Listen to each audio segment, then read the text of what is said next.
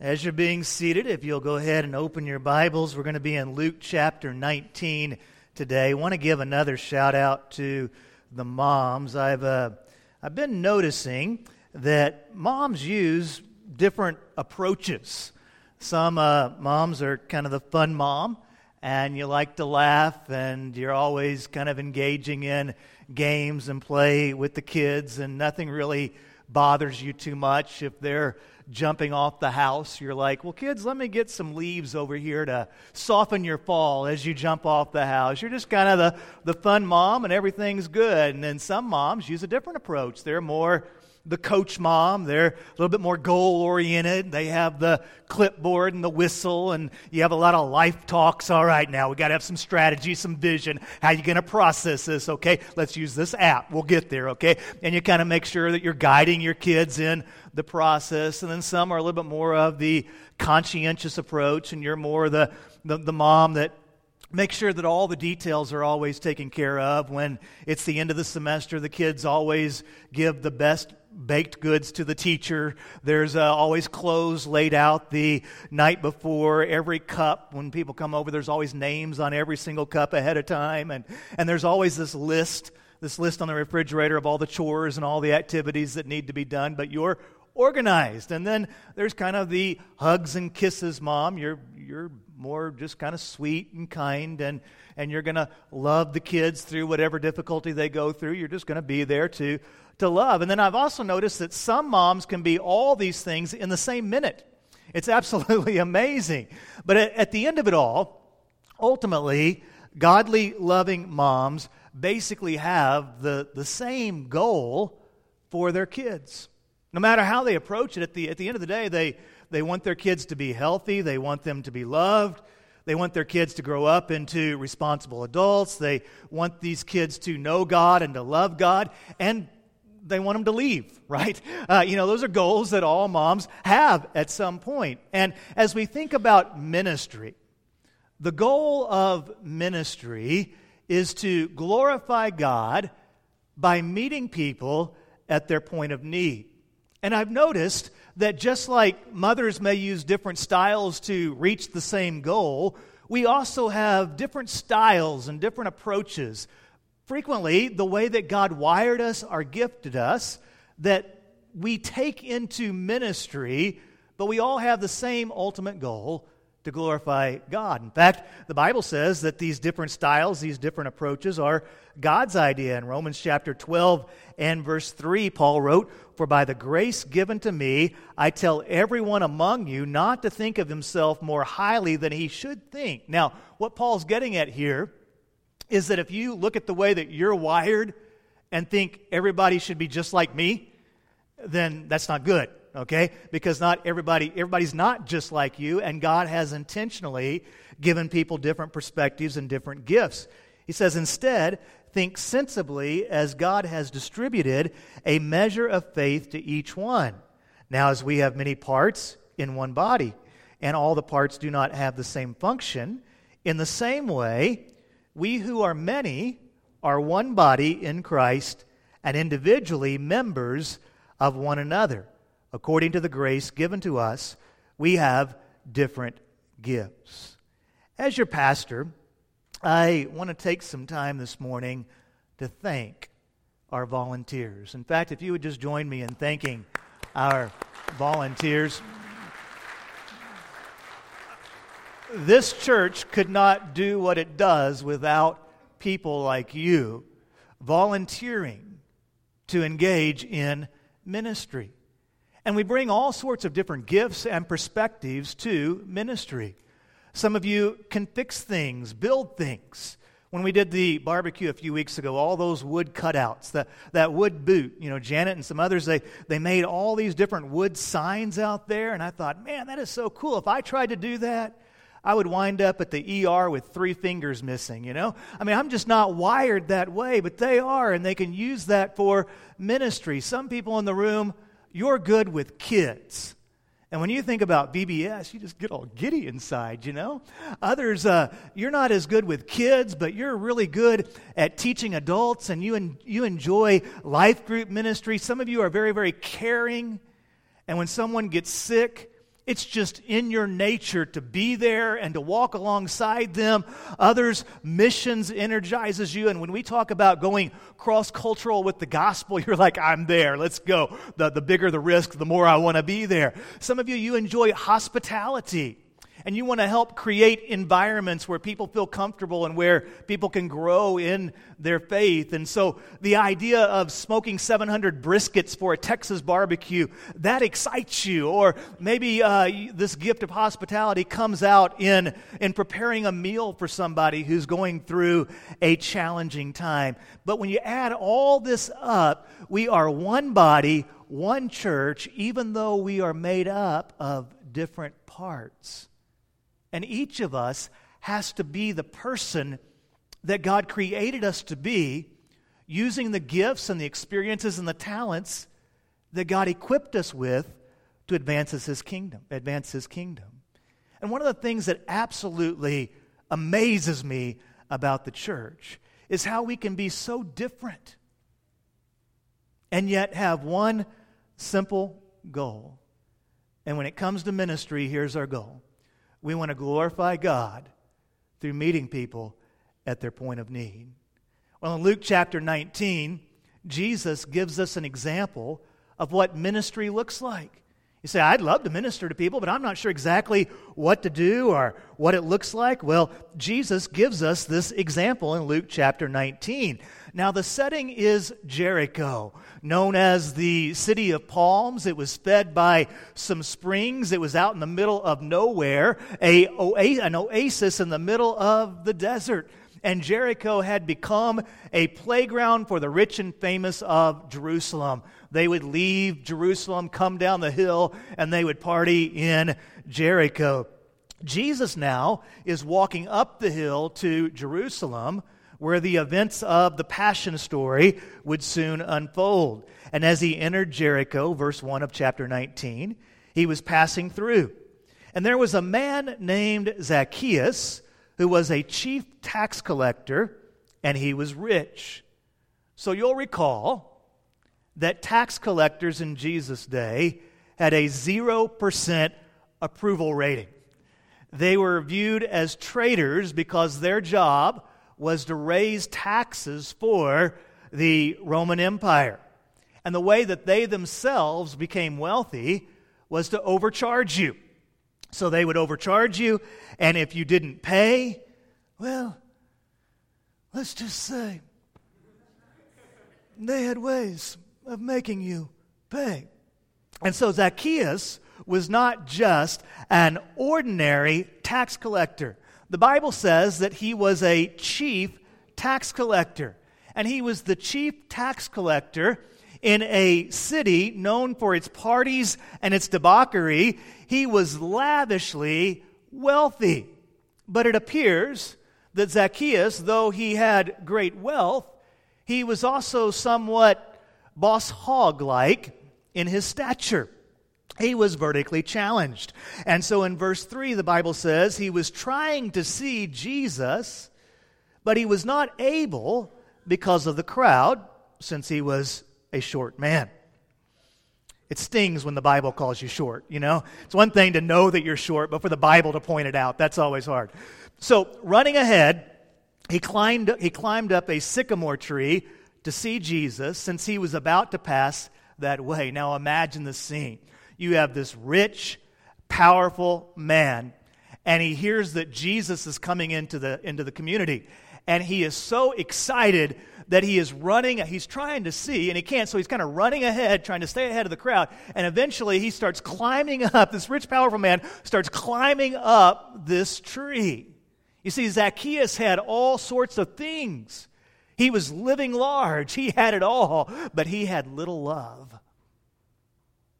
When it came to love, he was empty. And in his heart, he was searching. The Cigna Healthcare Company released a report on May the 1st. And in this report, it found that over half of Americans are lonely. Lonely.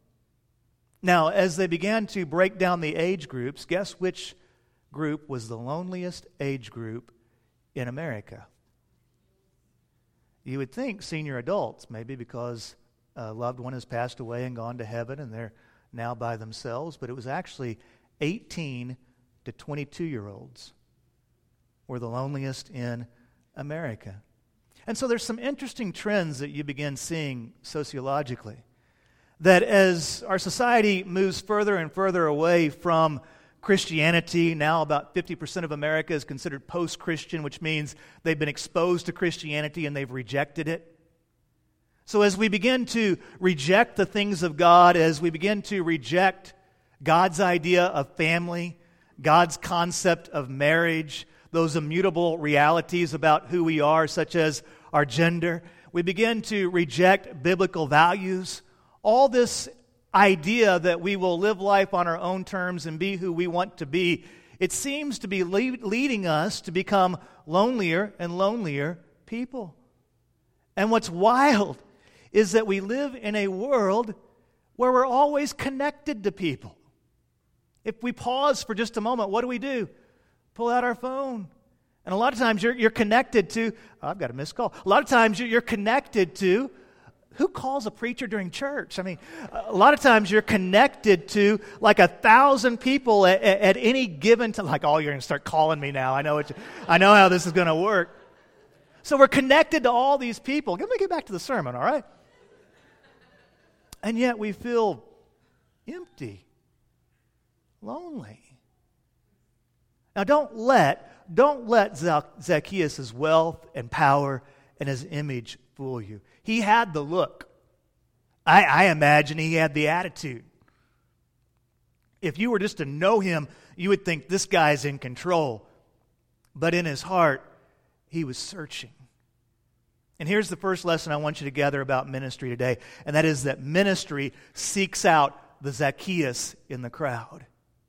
It looks for the one who feels all alone. It looks for the one who seems to be a long way from God, but in reality is searching for someone who cares and is searching for answers to the ultimate questions of life.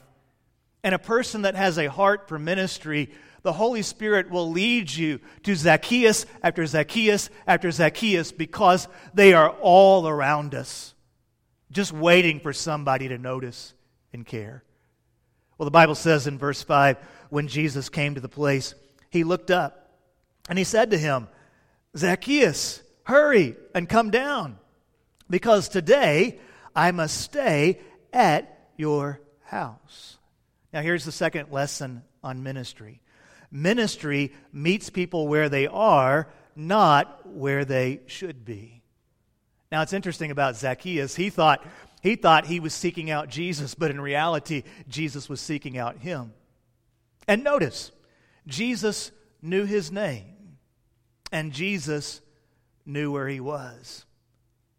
Some of you today might be praying for a son or a daughter, a grandson or granddaughter who's a long way from God, living life in darkness right now, I want you to realize that they are not hidden from God. He knows their name and He knows where they are. And Jesus comes to Zacchaeus. He calls him by name, says, Come down. And he says, By the way, I'm staying at your place tonight. Now, Zacchaeus did not say, Oh, or Jesus didn't say, Oh, the, the, there's the tax collector. I, I, I don't want to be seen next to him. Make sure that we don't get any pictures with me and Zacchaeus in it together. Okay, I got to stay away from this guy. No, he comes to Zacchaeus says, Come on down, Zach. Let's go get a burger. Let's talk. I want to deal with some things. I want to care for you. I want, I want to help you. Ministry meets people at their point of need. Well, it continues in verse 6. So he quickly came down and welcomed him joyfully. And all who saw it began to complain. So the people watching this go, hmm, isn't this special? Jesus talking to a tax collector. In fact, here's what they said He's gone to lodge with a sinful man. Here's the third aspect of ministry ministry will always have its critics.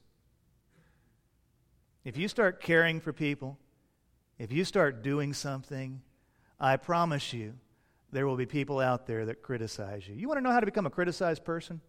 Do something. Do anything. People will criticize you. You know what else? They'll criticize you for doing nothing. So you might as well be doing something, right? Okay? There will always, always, always be critics. And people, even when people are serving God, doing their very best and caring for people, there will always be those critics. Most churches have them. These groups that prefer to gather in holy huddles around the church instead of being part of the body, which is the church. They just kind of hover around the body, but they don't ever actually become part of the body. And they, they, they often sound super spiritual, look super spiritual, frequently have lots of rules, but no relationship. Or the flip side, they kind of hover around the body, and never actually become the body, and they have lots of fun, but no Jesus. It's just all cotton candy Christianity. It's no accident that Jesus told us over and over and over again love one another. In fact, they say the Apostle John, whenever he became an older man, he would just sit outside the church and tell them, Beloved, let us love one another. Why? Because God knows that in our sinful flesh, our desire is to tear other people down from the tree. In our sinful flesh, rather than caring about the man in the tree, we often conspire in criticism to hang the Savior on the tree. But Jesus, when he models ministry for us, he cares about the man that nobody else cared about who was up in the tree hiding because Jesus knew that within his heart there was a lonely man who was searching. Ministry will always have its critics. Now, please listen to me on this, okay? Hear this well. Don't let the critics stop you from doing what is right. Don't let the critics stop you from being engaged in ministry. You keep doing what you're doing for the kingdom of God. You glance at the problem and gaze at your God. There will always be people that prefer to sit in the bleachers rather than be in the game. Be in the game.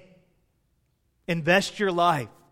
Put yourself out there in some way where it requires risk and where you have to invest simple faith in an extraordinary God and let God do something that only He can do. Don't let the critics cause you to go sit on the bench. Keep at it. And just a little side note for moms today there is so much mom guilt out there in the world today. Don't let the critics stop you from loving your kids and raising them in the way of the Lord. Don't let these other people that may have a different style of motherhood make you feel guilty for being the person that God created you to be. Because of all the people on planet Earth, God chose you to be the mom to that child. So you love that child, you teach it to love God, you teach that child to love those one another's, and you teach that child to love others, and you be the mom that God has created you to be because that's what that child needs. Amen? Don't wear that mom guilt. Don't wear it. Instead, wear Christ and serve Him faithfully. I better keep going, or else I'm going to preach till 2. But Zacchaeus stood there and said to the Lord, Look, I'm in verse 8. I'll give half of my possessions to the poor, Lord. And if I have extorted money, anything from anyone, I'll pay back four times as much. Here's the fourth lesson on ministry ministry leads people to Christ, who leads people to change. No one, no one is beyond the reach of grace, but God loves you too much to let you just stay the same. We have this idea in our culture today that loving someone is ultimately just saying, okay, you just do what you want to do and be who you want to be, and I'm not going to try to challenge you in any way. No one is beyond the reach of grace, but God's grace, whenever it grabs a hold of your heart, it always stretches you and challenges you, and it, it, it, it moves you towards holiness. And that's what, that's what happened here. Jesus comes and he, he, reaches Zacchaeus where he is, but he doesn't just say, okay, Zacchaeus, you just keep doing what you're doing. Instead, uh, the, the light of Jesus shines into Zacchaeus' life, and Zacchaeus begins to realize, you know what? I need to change. My life isn't where it should be. And so Zacchaeus says, if I've done anything to people, I, I, I want to repent from that sin, and I want to I wanna, I wanna do the right thing. You see, when Zacchaeus truly met Jesus, he repented of his sin and he placed his simple faith in Jesus Christ. And I believe this is Zacchaeus' moment of salvation. You say, well, Ash, why do you think that? Well, in the next verse it says, Today, salvation has come to this house. That's what Jesus told him. Zacchaeus, you've come down from the tree. You've come to me. This is what you've been searching for. You've repented of your sin. And I want you to know something, Zacchaeus. Today, salvation has come to your house because he too is a son of Abraham. For the Son of Man has come to seek and to save the lost. And here's the fifth lesson about ministry ministry meets the deepest needs of humankind. Zacchaeus he didn't need another gold plated chariot. He didn't need an all expenses tour of the Holy Land.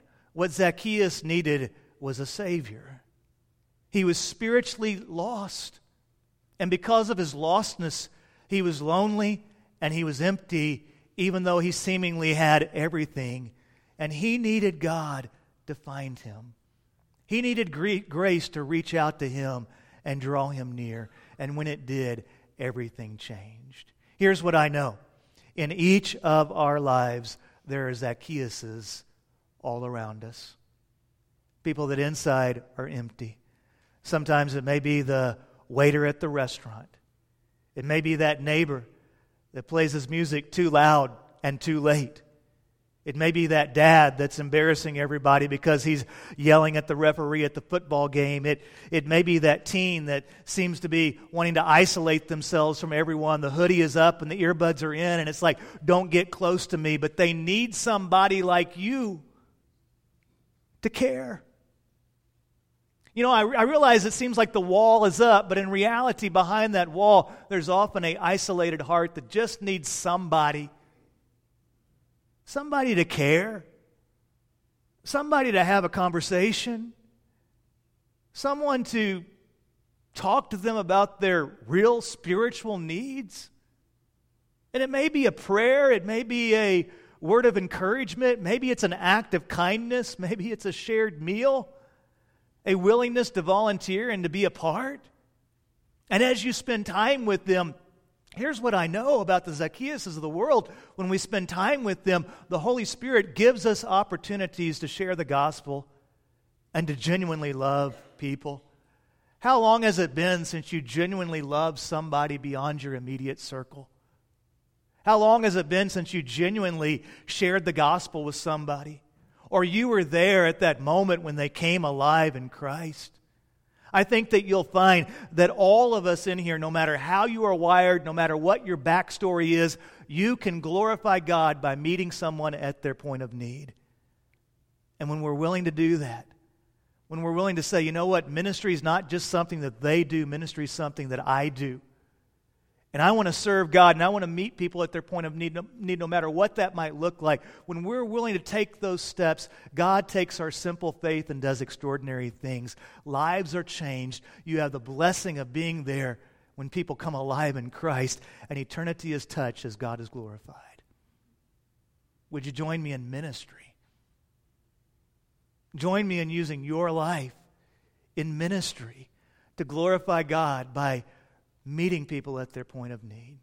Let's bow our heads together, please, as the band comes. I can't help but think that there may also be in the crowd today a Zacchaeus. You came here. On the outside, everything looks like it's all together, and maybe even at times you try to keep people guessing, you try to keep people away. But inside today, you're very, very lonely. And inside today, you need somebody to love you and to care about you. And you need the grace of God to wrap itself around your heart and to draw you in. And I want you to know today that God loves you, that you are not beyond his reach, and that he deeply, deeply desires you to be his child and to come alive in Christ and to discover and live out his unique, specific, divine mission for you. And I want to invite you today, if you've never had that step of faith, that moment of salvation, to make today your moment. Call out to God right now and just say, God, I'm a sinner. Help me to lay down my selfishness. Help me to place my faith in Christ. Trust in Christ today. Push through the questions, push through the doubt, and just place your simple faith in Him today. Ask Him to save you. Thank God for the life that He has given you. Ask God to allow you to use your life to minister, to make a difference. If today's your day of salvation, I'm going to be here at the front, and I, I would like to ask you to come and see me during this next song or after the service. Come and see me because I want to encourage you and be a pastor to you. In this room, there's also a lot of people you've been walking with the Lord for some time but there are Zacchaeuses in your life that God is calling you to reach out to. And as I've talked today, God has stirred your heart. And I want you to know that when God stirs your heart, it's for a reason. So maybe today you just need to surrender to God in simple faith and say, God, use me. God, help me to see the Zacchaeus and to not walk by him. Help me, Lord, to have the conversation. Help me to take the step of faith, to volunteer, to be a part, to reach out, to use my life. God, give us as a church the joy of seeing people come alive in Christ. May we have a spirit of grace. Drain us of our criticism and negativity and fill us with encouragement. Fill us with unity. Fill us with a sense of oneness and a sense of anticipation as to what you desire to do. Father, I thank you so much that we come from different backgrounds, have different stories and different gifts, but we have one Savior. And it is to you that we give all the glory and praise. It's you that we worship. In the powerful name of Jesus, we pray. Amen.